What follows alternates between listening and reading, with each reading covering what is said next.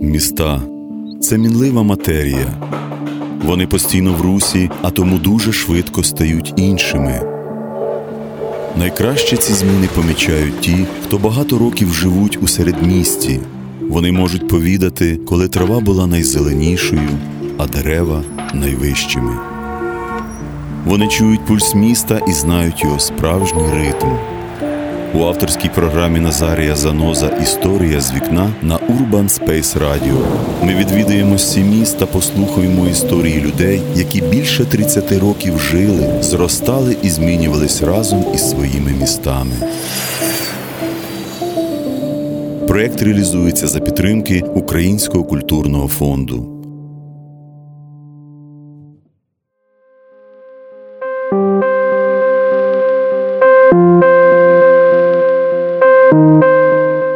Значна частина центру цього міста забудована двотриповерховими будиночками. На одному із них можна помітити контрфорси. Крізь асфальт на тротуарах пробивається світла клінкерна цегла. Проте це місто цьогоріч святкувало 87 років з часу заснування, а ледь не половину його площі займає територія азотного заводу. Мене звати Назарій Занос, і це третій епізод подкасту Історія з вікна. Цього разу ми відправляємось до Сєвєродонецька, де на перехресті проспектів Центрального та Хіміків вже 45 років мешкає один із героїв цього епізоду Арів Багіров. За цей час він встиг займатися боксом в лихі 90-ті, спробував себе в медіях та інформаційних технологіях, організації культурних подій, музейній справі та краєзнавстві. Під час окупації міста терористами малював разом з однодумцями синьо-жовті сердечка на фасадах будинків та по-іншому дошкуляв окупантам. Северодонецк вообще, он сын Лисичанска. То есть был Лисичанск, мощнейший промышленный узел, столица промышленной революции Луганской области. Ну, это без преувеличения говорю, потому что в нем э, были такие производства, которые в Европе. Ну, например, химический завод э, Донсода. Он был второй по мощности химкомбинат э, в тогдашнем Европе. А это начало 20 века. То есть Лисичанск это уже был такой своего рода химический кластер. И Северодонецкий завод его вообще планировали делать, ну просто завод, сначала его планировали делать как по переработке отходов этих хими, химических предприятий кластера, потом решили делать его как азотно-туковый, ну то есть удобрения делать. И это не, не планировалось, то есть планировался завод и как бы, ну и рабочий поселок, то есть это должен был быть Лисичанск. Потом, ну, они сейчас, получается, на другом берегу Донца. Ну, и, в общем, там в результате долгих там припираний э, все-таки Сердонец стал административной единицей, самостоятельной. Но на тот момент, когда он стал городом, это начало 60-х, он вышел из-под крыла, он сначала назывался там квартал Восточный, потом э, Лисхимстрой. Кстати, еще интересный момент, один, ну, один из моих там фестивалей, который я делаю, ну, самый такой мой родной, э, Светлоград называется. Почему? Потому что в тот момент, когда еще город назывался ЛХС, Лисхимстрой, оно еще не назывался Сердонецком, самое название Сердончан было Светлоград. Ну, то есть они сами так называли город. Ну, а, а почему? Потому что, ну, представьте, вот этот белый кирпич, белоснежный. Вот он только когда вот из завода, он же белее снега. И еще нету деревьев, ни одной зелени, то есть желтый песок, белый кирпич. Вот, то есть, ну, видимо, поэтому они Светлоград называли. Потом он стал Сердонецком. И когда власти начали, ну, как-то стягивать все ресурсы в руководство, не было ни одного города вообще здания. То есть все здания были ведомственные, садики, дома. И поэтому тогда еще, ну сейчас этого уже там давно уже никто и не знает, чей-то где дом. Ну вот у меня, например, дом военных, ну, вот, в котором я живу, потому что его построили в 64 году, но смысл в том, что его отдавали, его заселили военными. То есть мой дед, он был военный летчик, их эскадрилья, она, они служили в Сибири. И когда сокращали в запас, они приехали сюда все эскадрильи. И в этом доме когда-то жили вот все боевые товарищи, которые даже служили на фронте. Друга героїня епізоду письменниця Світлана Талан, котра 32 роки живе на Гвардійському проспекті. Вона почесна громадянка Сєвєродонецька і авторка кількох книжок, події яких відбуваються в ньому. Під час перших своїх відвідин міста наприкінці 80-х років вона так закохалася в Сєвєродонецьк, що вирішила туди переїхати. Я закохалася в це місто вперше, коли потрапила сюди. Як це зрозуміти, я не знаю. Коли не знаєш е, людей, жодного знайомого тут у цьому місті не було. Але якась тут така притягаюча сила в цьому Сєвєродонецьку була, що хто побував один раз, вони закохуються в це місто. Я про це неодноразово писала вже в своїх творах і в статтях. Бо скільки знайомих, які переїхали з інших міст або із сіл у Сєвєродонецьк, вони казали, що не можна не любити це місто. Можливо, тому що воно збудовано було людськими руками в повній пустелі. Тут була пустеля, тут навіть степу не було. І все зроблено людськими руками, з любов'ю висаджені були зелені насадження, ліси висаджені. Можливо, тут багато було любові, людської праці. Тому так місто притягує. І я не знаю навіть жодної людини, яка б жила в Сєродонецьку, сказала, що я не люблю своє місто, я хочу звідси поїхати. Якщо виїжджають люди твої з якихось інших причин, а так насправді щось таке магічне є в самому місті. І в 1989 році, якраз у серпні місяці, я переїхала в Сєвєродонецьк і до цього часу проживаю в цьому будинку і на цій вулиці. Місто змінювалось, змінювалась вулиця. Коли ми переїхали сюди, то місто зачаровувало е, своєю красою троянд. Е, Кожен квартал, роздільна полоса на вулицях були засаджені певним кольором троянд. Інший квартал, інші троянди, іншого кольору троянди. Була там поливна система, яка вмикалася, і поливалися ці троянди. Е, За ними добре доглядали. Зранку вулиці милися водою, машини промивали. І така свіжість ранкова була, не дивлячись на те, що місто повністю збудовано на піску. Тут такий запах стояв приємний від цих троянд. І що мені запам'яталось того ж року, як ми переїхали, троянди дуже довго цвіли і не наступала довго зима. І я 10 грудня їхала на роботу, коли випав перший сніг, і він випав на квітучі троянди. Мені так запам'яталось, що це було 10 грудня. –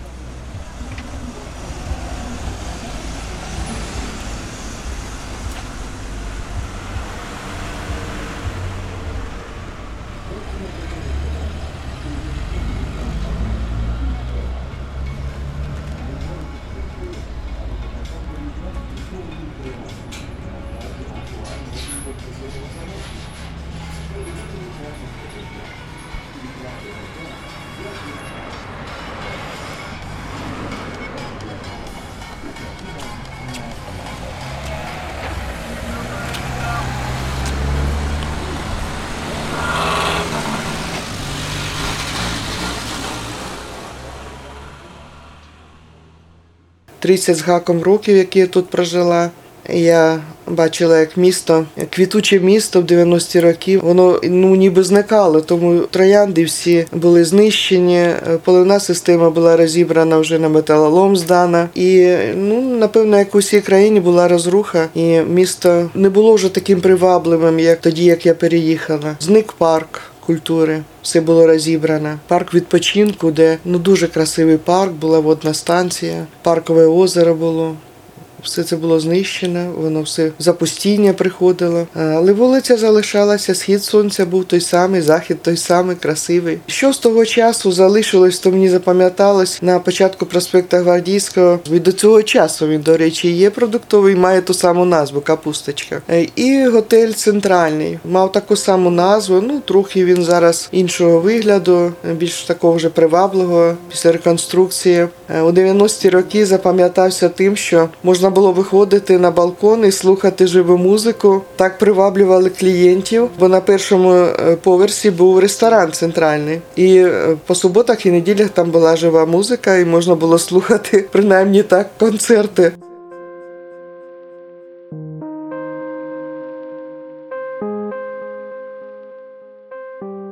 Однією з принад Сєвєродонецька в часи Союзу були спорткомплекси, в яких міщани та їхні діти могли займатися різними видами спорту. Не всі ці локації пережили кризові 90-ті, а льодовий палац став відомим на всю країну не завдяки хокеїстам чи фігуристам та фігуристкам, а коли саме там Янукович та компанія влаштували свій сепаратистський з'їзд після помаранчевої революції.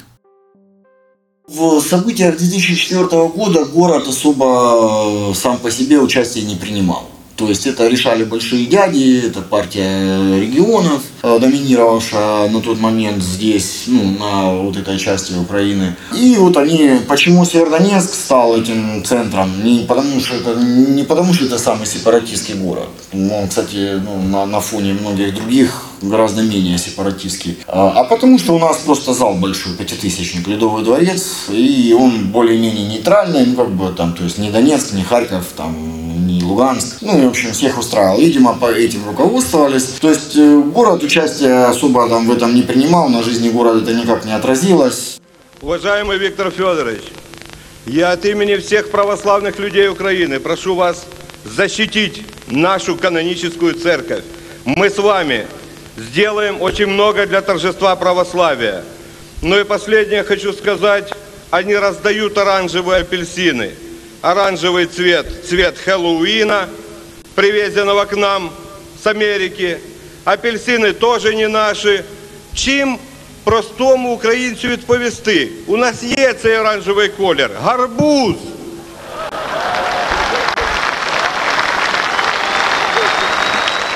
Потом же был еще в 2008 похожий съезд. Э, Ну, как бы нас на- стали называть там Сепародонецком. От, звісно, було очень приємно. Світлана Талан вважає, що цей з'їзд мав далекосяжні наслідки для всього регіону.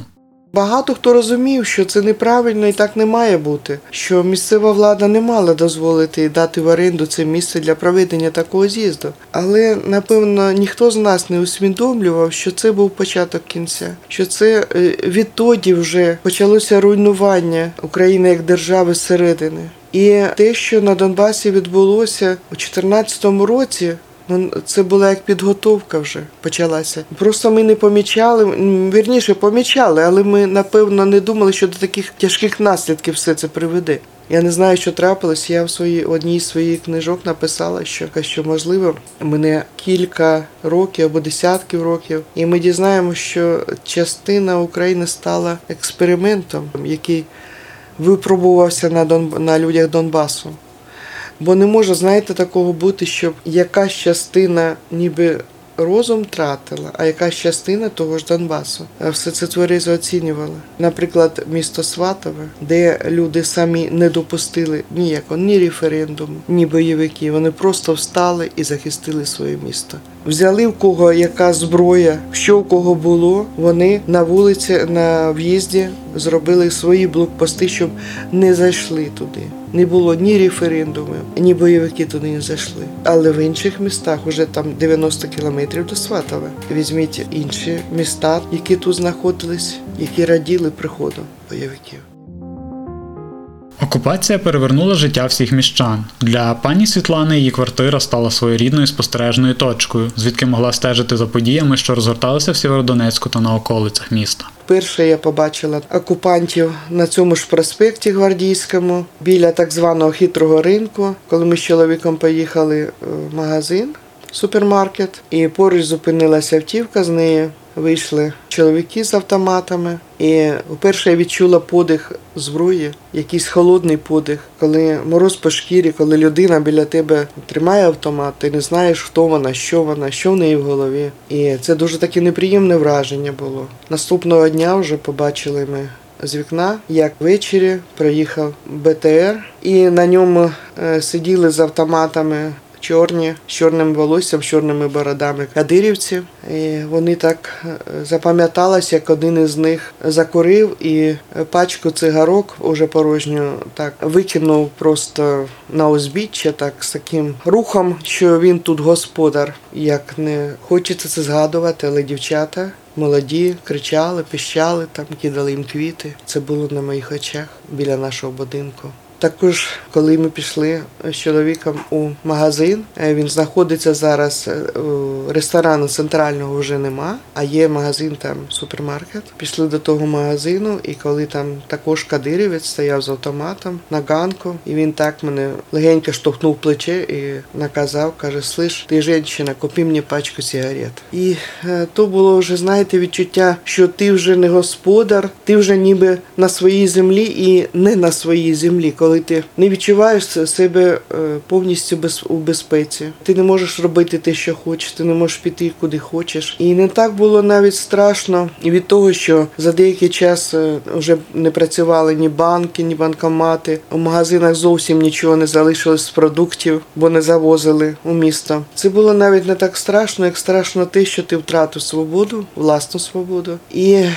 очікування, коли нас звільнять. І це такі, знаєте, кілька місяців вони здалися нам, не знаю, може роками здалися. Бо настільки кожен день і кожна ніч були довгі, коли ми вискакували всі е, на балкони з будинків і чекали, звідки стріляють, хто стріляє. Була така надія, що звільнять, звільнять, ось ось звільнять. І ми все це чекали з таким нетерпінням. Ми не знали, коли це буде. А поки не було звільнення, поки оці БМП машини щовечора їздили містом, показуючи, що то вони. І взагалі в місті настільки це було порожньо. Вийдеш на балкон, я чекаю взагалі, щоб якась машина проїхала. Взагалі нікого не було, ніби вимерло місто. Приїжджали лише з прапорами окупантів ЛНР, ДНР, там російські прапори. Взагалі не зрозуміло, які ті прапори були. Лише ті машини їздили, а люди ховали машини, хто де міг. Ми залишили свою машину на автостоянці, і ну, у нас стара машина. Ми були впевнені, що вона нікому не буде потрібна. Але е, коли чоловік зателефонував сторожові і запитав, що там, то дізнався, що прийшли е, ці ж сепаратисти, окупанти, і казали пальцем, чи з якої від якої автівки ключі мають бути на завтра. І побили сторожа. І звичайно, вони у них були дані, де, чи- де хто проживає, то хто встиг машину забрати, хто мав залишити ключі, віддати машину. Було навіть таке знайомі тут також на Гвардійському проспекті проживають. Вони відігнали свою нову автівку, відігнали в село, заховали. Ну. У нас же добреньких сусідів завжди вистачає. Хтось знав, де вони поїхали і забрали звідти. А хто проживав на проспекті хіміків, ну мої знайомі також розповідали, що одного дня йшла колона кілометрів 5 з автівок, які всі були віджаті, які забрали в людей. Вони їх всі вивозили. А забирали чому? Бо оцім всім бойовикам, так званим, які пішли е, воювати проти, проти своїх же українців. Їм обіцяли машини кожному. І тому вони так старались, відбирали ці автівки, щоб потім мати свою машину. І страшних часів пережили ми те, що було видно з, з балкона Лисичанськ, і те, як е, горіли, ринок горів. На нафтопереробному заводі в Лисичанську там цистерни горіли, такий чорний дим був страшенний. Як звільняли е, Лисичанськ, як йшли бої, е, це були такі вибухи. Здалеку вони схожі на перевернуту парасольку. Потім загорали з будинки, ми все це бачили, все спостерігали. Бачили з балкона, як пролетів над будинком. Це такий страшний звук, був. Я думала, що нас дах знесло, бо п'ятий поверх. І виглянули, і падав літак наш збитий. Ми бачили, як він падав. Він ледь не зачепив кришу, він деякі дерева зачепив, він так низько дуже падав уже. Але е, його відвели за, ну, за місто, щоб не постраждало населення. З Страшного ще запам'яталось, як ввечері із сусіднього будинку е, вивели чоловіка з звичайним пакетом супермаркету на голові, руки застібнуті назад, такими, як е, на машинах пластикових машинах використовують зажимиці. Його посадили в машину, і оці ж бандити повезли кудись, і більше його ніхто не знає, де він. За кілька днів до звільнення міста від окупантів в двері квартири пані Світлани подзвонили. По той бік письменниця побачила людей зі зброєю та якимись списками. На той час з нею та чоловіком в квартирі жив Алабай. Його гучний гавкіт привернув увагу сусідів. Вони здійняли шум, через що незнайомці врешті пішли ні з чим. Згодом пані Світлана з'ясувала, що окупанти шукали людей, котрі могли би наповнювати їхні інформаційні ресурси, тож хотіли схилити її до колаборації. Ми цілу ніч не спали. Були е, постріли, постріли. Ми з чоловіком чекали звільнення. Виглядали цілу ніч, а потім, уже зранку, ну, ми вже не витримали і поснули. А коли ми проснулись, то так дощик пройшов, і ми вийшли на балкон, і на цьому ж проспекті Гвардійському ми побачили БМП машини. Дві проїхали з українськими прапорами. Вони заходили в місто. І оцю радість просто не передати, але ще не було впевненості, що місто звільнене, бо е, ну ми знаємо, як звільняли інші міста, то було, що зах- захоплювали бойовики, е, українські війська звільняли місто, потім знову щось змінювалося. І ми не знали, чи справді звільнене, бо місто, бо йшли е, такі постріли, ще був літак. Літак випускав ракети по Лисичанську, е, там, де знаходилась техніка на ремонті бойовиків стояла. І коли ракети з літаків, це дуже такий, це дуже такий гучний звук, що не передати. Це страшний якийсь звук від літаків. І ми все-таки з чоловіком чекаємо, чекаємо, що ж таке, чи нас звільнили, чи не звільнили. І незважаючи на те, що е, над нами літаки літали, ми зібрались і вирішили так. Якщо ми підемо до виконкому і побачимо, що там піднятий український прапор, значить ми звільнені, ми так розсудили. І ми пішли вулиці порожні. Ми так поспішали, е, йшла зачистка міста. Ми цього не знали. Ми бачили всюди військових, не розуміли, що відбувається, але ми все одно йшли до виконкому. І коли ми прийшли, там уже нікого не було. Ми побачили, що там підняли український прапор, познімали усі ті ганчірки, які там висіли. І яка жіночка сказала, що ви трошки спізнились. Тут були військові і казали, що місто звільнено. І це був Радієвський, який, е, здається, полковник він. Він наступного дня загинув при звільненні Лисичанська. Він сповістив про звільнення міста, там були люди. Ну, хто поруч, можливо, був, хто знав, ми цього не знали. Зв'язку не було особливого. Ви знаєте, то було був такий момент, коли я плакала від щастя. Мешканці міста дуже по-різному сприйняли звільнення. Хтось радів, хтось плекає надії, що терористи повернуться, а хтось подався у волонтери. Світлана Талан разом з чоловіком нерідко навідують військових, збирають для них передачі, дарують книжки. Аріф Багіров стверджує, що частина місцевих активістів невдовзі відчула розчарування. Він разом зі знайомими поділяє сєвєродонецьких патріотів на весняних, котрі чинили спротив у місті від початку окупації, та осінніх, котрі визначилися зі стороною конфлікту, котру підтримують лише після звільнення. Многие уехали, потому что, опять же, ну, у людей амбиции. То есть те весенние патриоты, люди с амбициями. Это люди рисковые, такие пассионарии своего рода. Те, которые там, опять же, я же говорю, ну, идешь и не знаешь, куда ты идешь. Но ты идешь, потому что ты понимаешь, что надо идти. Это люди нетерпеливые, и они ну, просто разочаровались там. Ну, мы, например, перекрашивали стелу э, при сепарах. Ну, из этих, допустим, четырех человек, вот а, один я, один э, полностью там сейчас в оппозиции, то есть ездит на все митинги сейф-фоп там и так далее. То есть, ну, он как бы ну, сейчас То есть он опять же продолжает как-то ну, что-то делать, но видеть его больно. То есть, ну, человек разочарованный. Если я делал такие рисковые дела, перекрашивать стелу это было сильно рискованно, скажем так. Потому что она на виду, это мы среди бела дня ездили. Ну, я брал одиночек. Ну, потому что семейный человек, ну, я, я должен был бы отвечать за семью, если, не дай бог, бы что-то произошло. А так я, ну, люди обижались, там, чуть ли не плакали. Вот, я говорю, нет, иди, у тебя семья, у тебя есть чем заниматься. Вот. А те, которые люди семейные, ну, просто поуезжали. Ну, потому что человек ищет где лучше, рыба где глубже.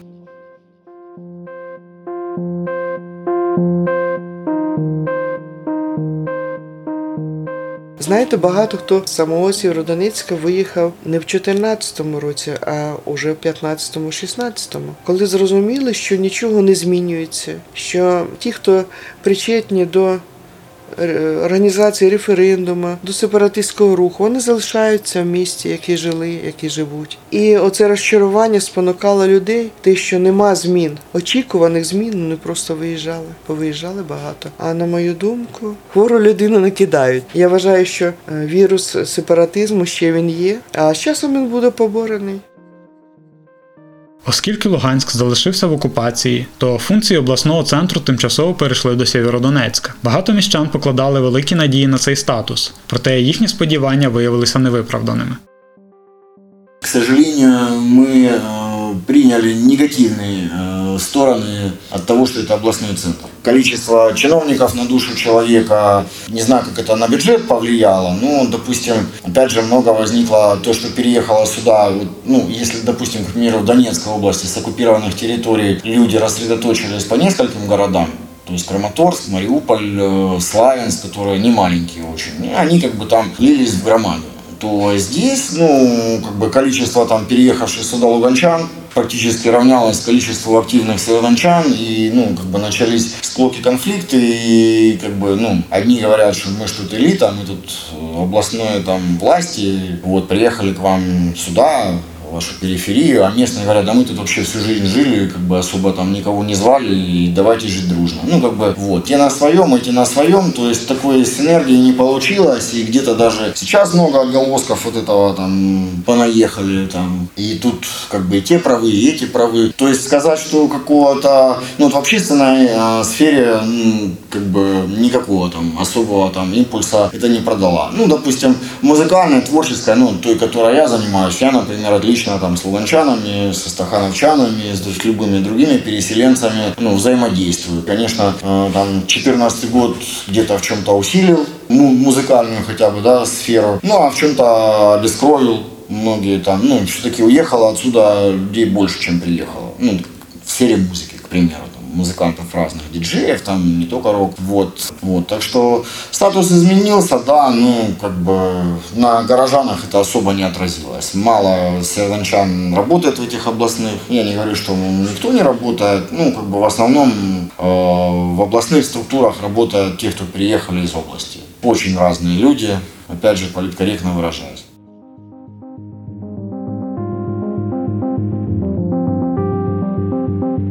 Наприкінці 80-х років мистецьке життя Сєвєродонецька зосереджувалось в будинках та палацах культури, проте поступово починала зароджуватись неформальна культура. Ну так получалось, опять же, Северодонецк был такой модный новаторский город, что как бы ну, не было там параллельного движения, как бы вот, то есть, ну, театралы, например, спокойно могли экспериментировать там в театральных кружках, в том же ДК В одном, в другом. То есть им ну, не нужна была какая-то отдельная площадка. Потом уже 80-е, когда уже там, даже вот первые панки, когда вот 80-е появлялись, неформалы, которым я тоже там частично принадлежал, они все равно репетировали на в каких-то ДК, в каких-то музыкальной школе. Ну, как бы сказать там, что у нас где-то где отдельно собирались такие тусовки, ну, был одно время бар «Мост», там рокеры э, тусили, там, ну, там была возможность, ну, там, паб, не паб, ну, там была сцена, то есть, как бы, там, какие-то рок-группы там э, играли.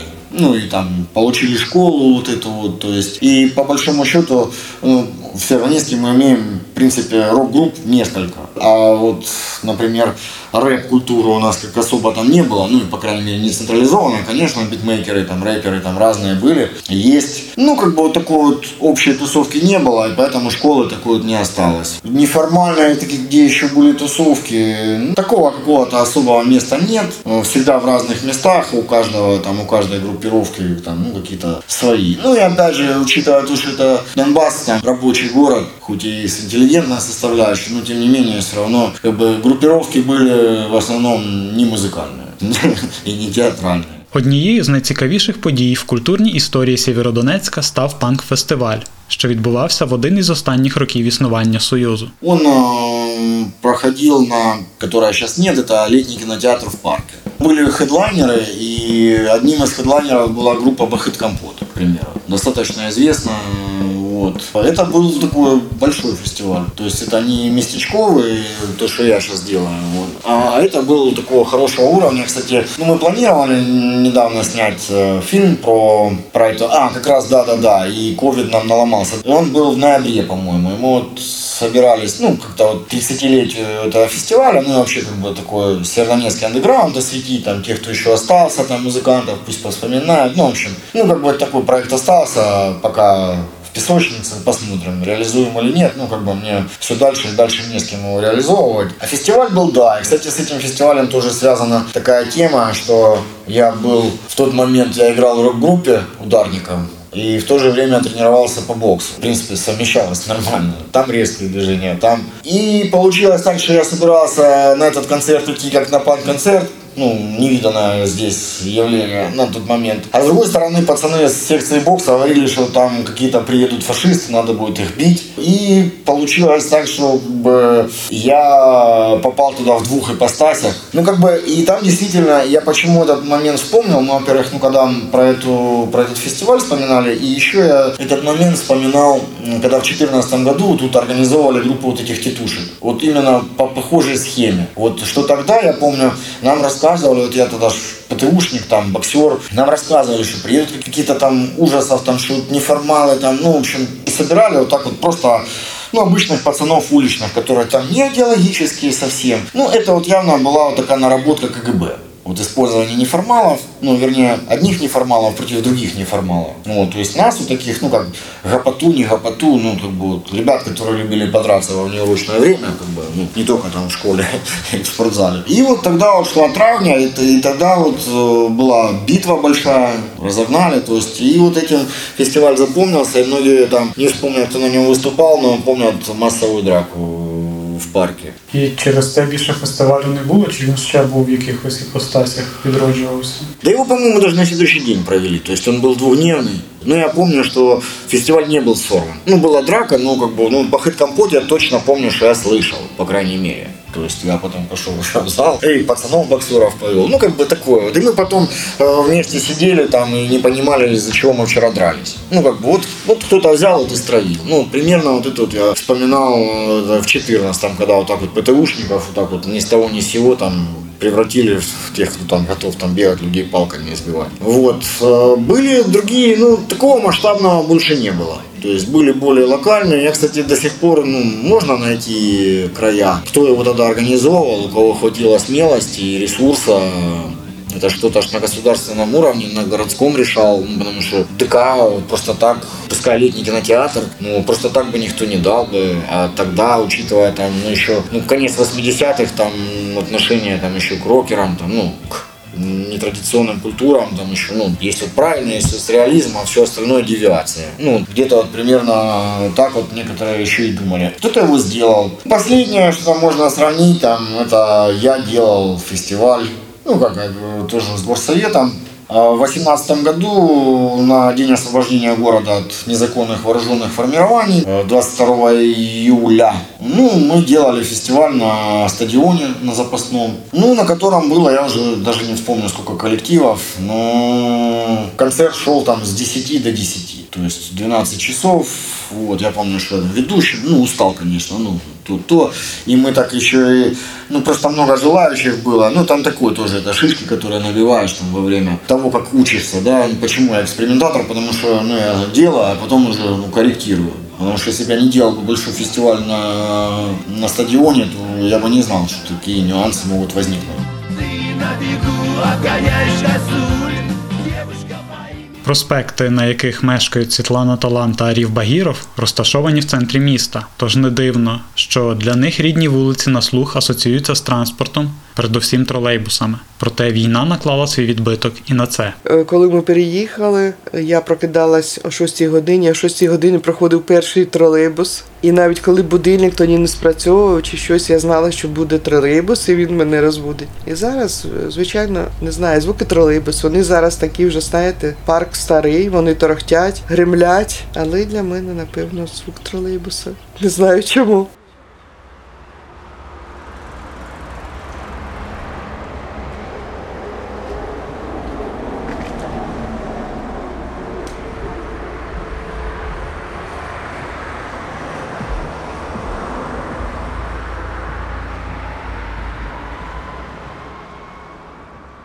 Ви знаєте, після 2014 року, коли ми відчували вібрацію, таку, що вікна дрижали, навіть двері самі відчинялися, зачинались від е, десь вибухи йшли, а двері самі е, від цієї хвилі. Ходуном ходили. А зараз ми звикли відчувати вібрацію, бо до лінії фронту, ну якщо по прямій, десь 30 кілометрів. По звуку е, чути до нас стріляють чи від нас стріляють, що ми по вібрації вже в будинку чуємо, яка зброя, які це вибухи. Ми вже звикли до цього і можемо визначити.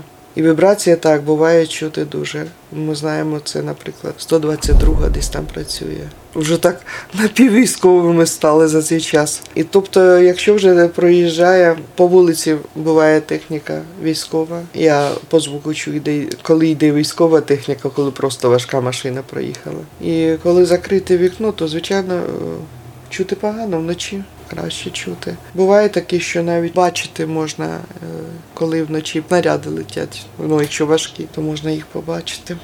У нас город не железнодорожный, у нас даже станции нет железнодорожной, вы же наверняка в Лещанск приезжали. А, ну, у нас э, большое железнодорожное хозяйство, которое на завод э, привозит, вывозит. И вот их такие, то есть у кого там, может, кто живет возле вокзала, возле станции, у них там, когда объявляют э, прибытие поезда, а у нас такие просто вот эти свистки, гудки, ну, то есть непонятно, ну что-то они означают, там они между собой как-то не коммуницируют. То есть это такой гул завода и позывные э, локомотивов.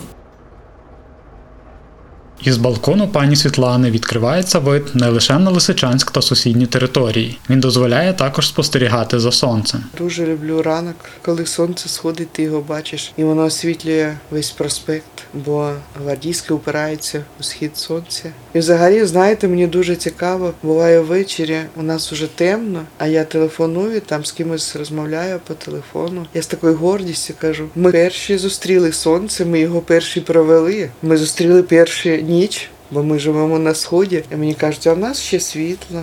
А якщо взяти пору року, не знаю, мені взагалі подобається осінь. Багато хто не любить осінь, не любить дощі. Я люблю осінь, люблю дощі. Не знаю чому. Знаєте, осінь для когось це така сумна пора року. Для мене це очікування зими, коли можна все обнулити, чи вибілити, чи освітлити. Коли прийде зима і навесні почати, скажімо, щось нове, як підготовка до чогось іншого.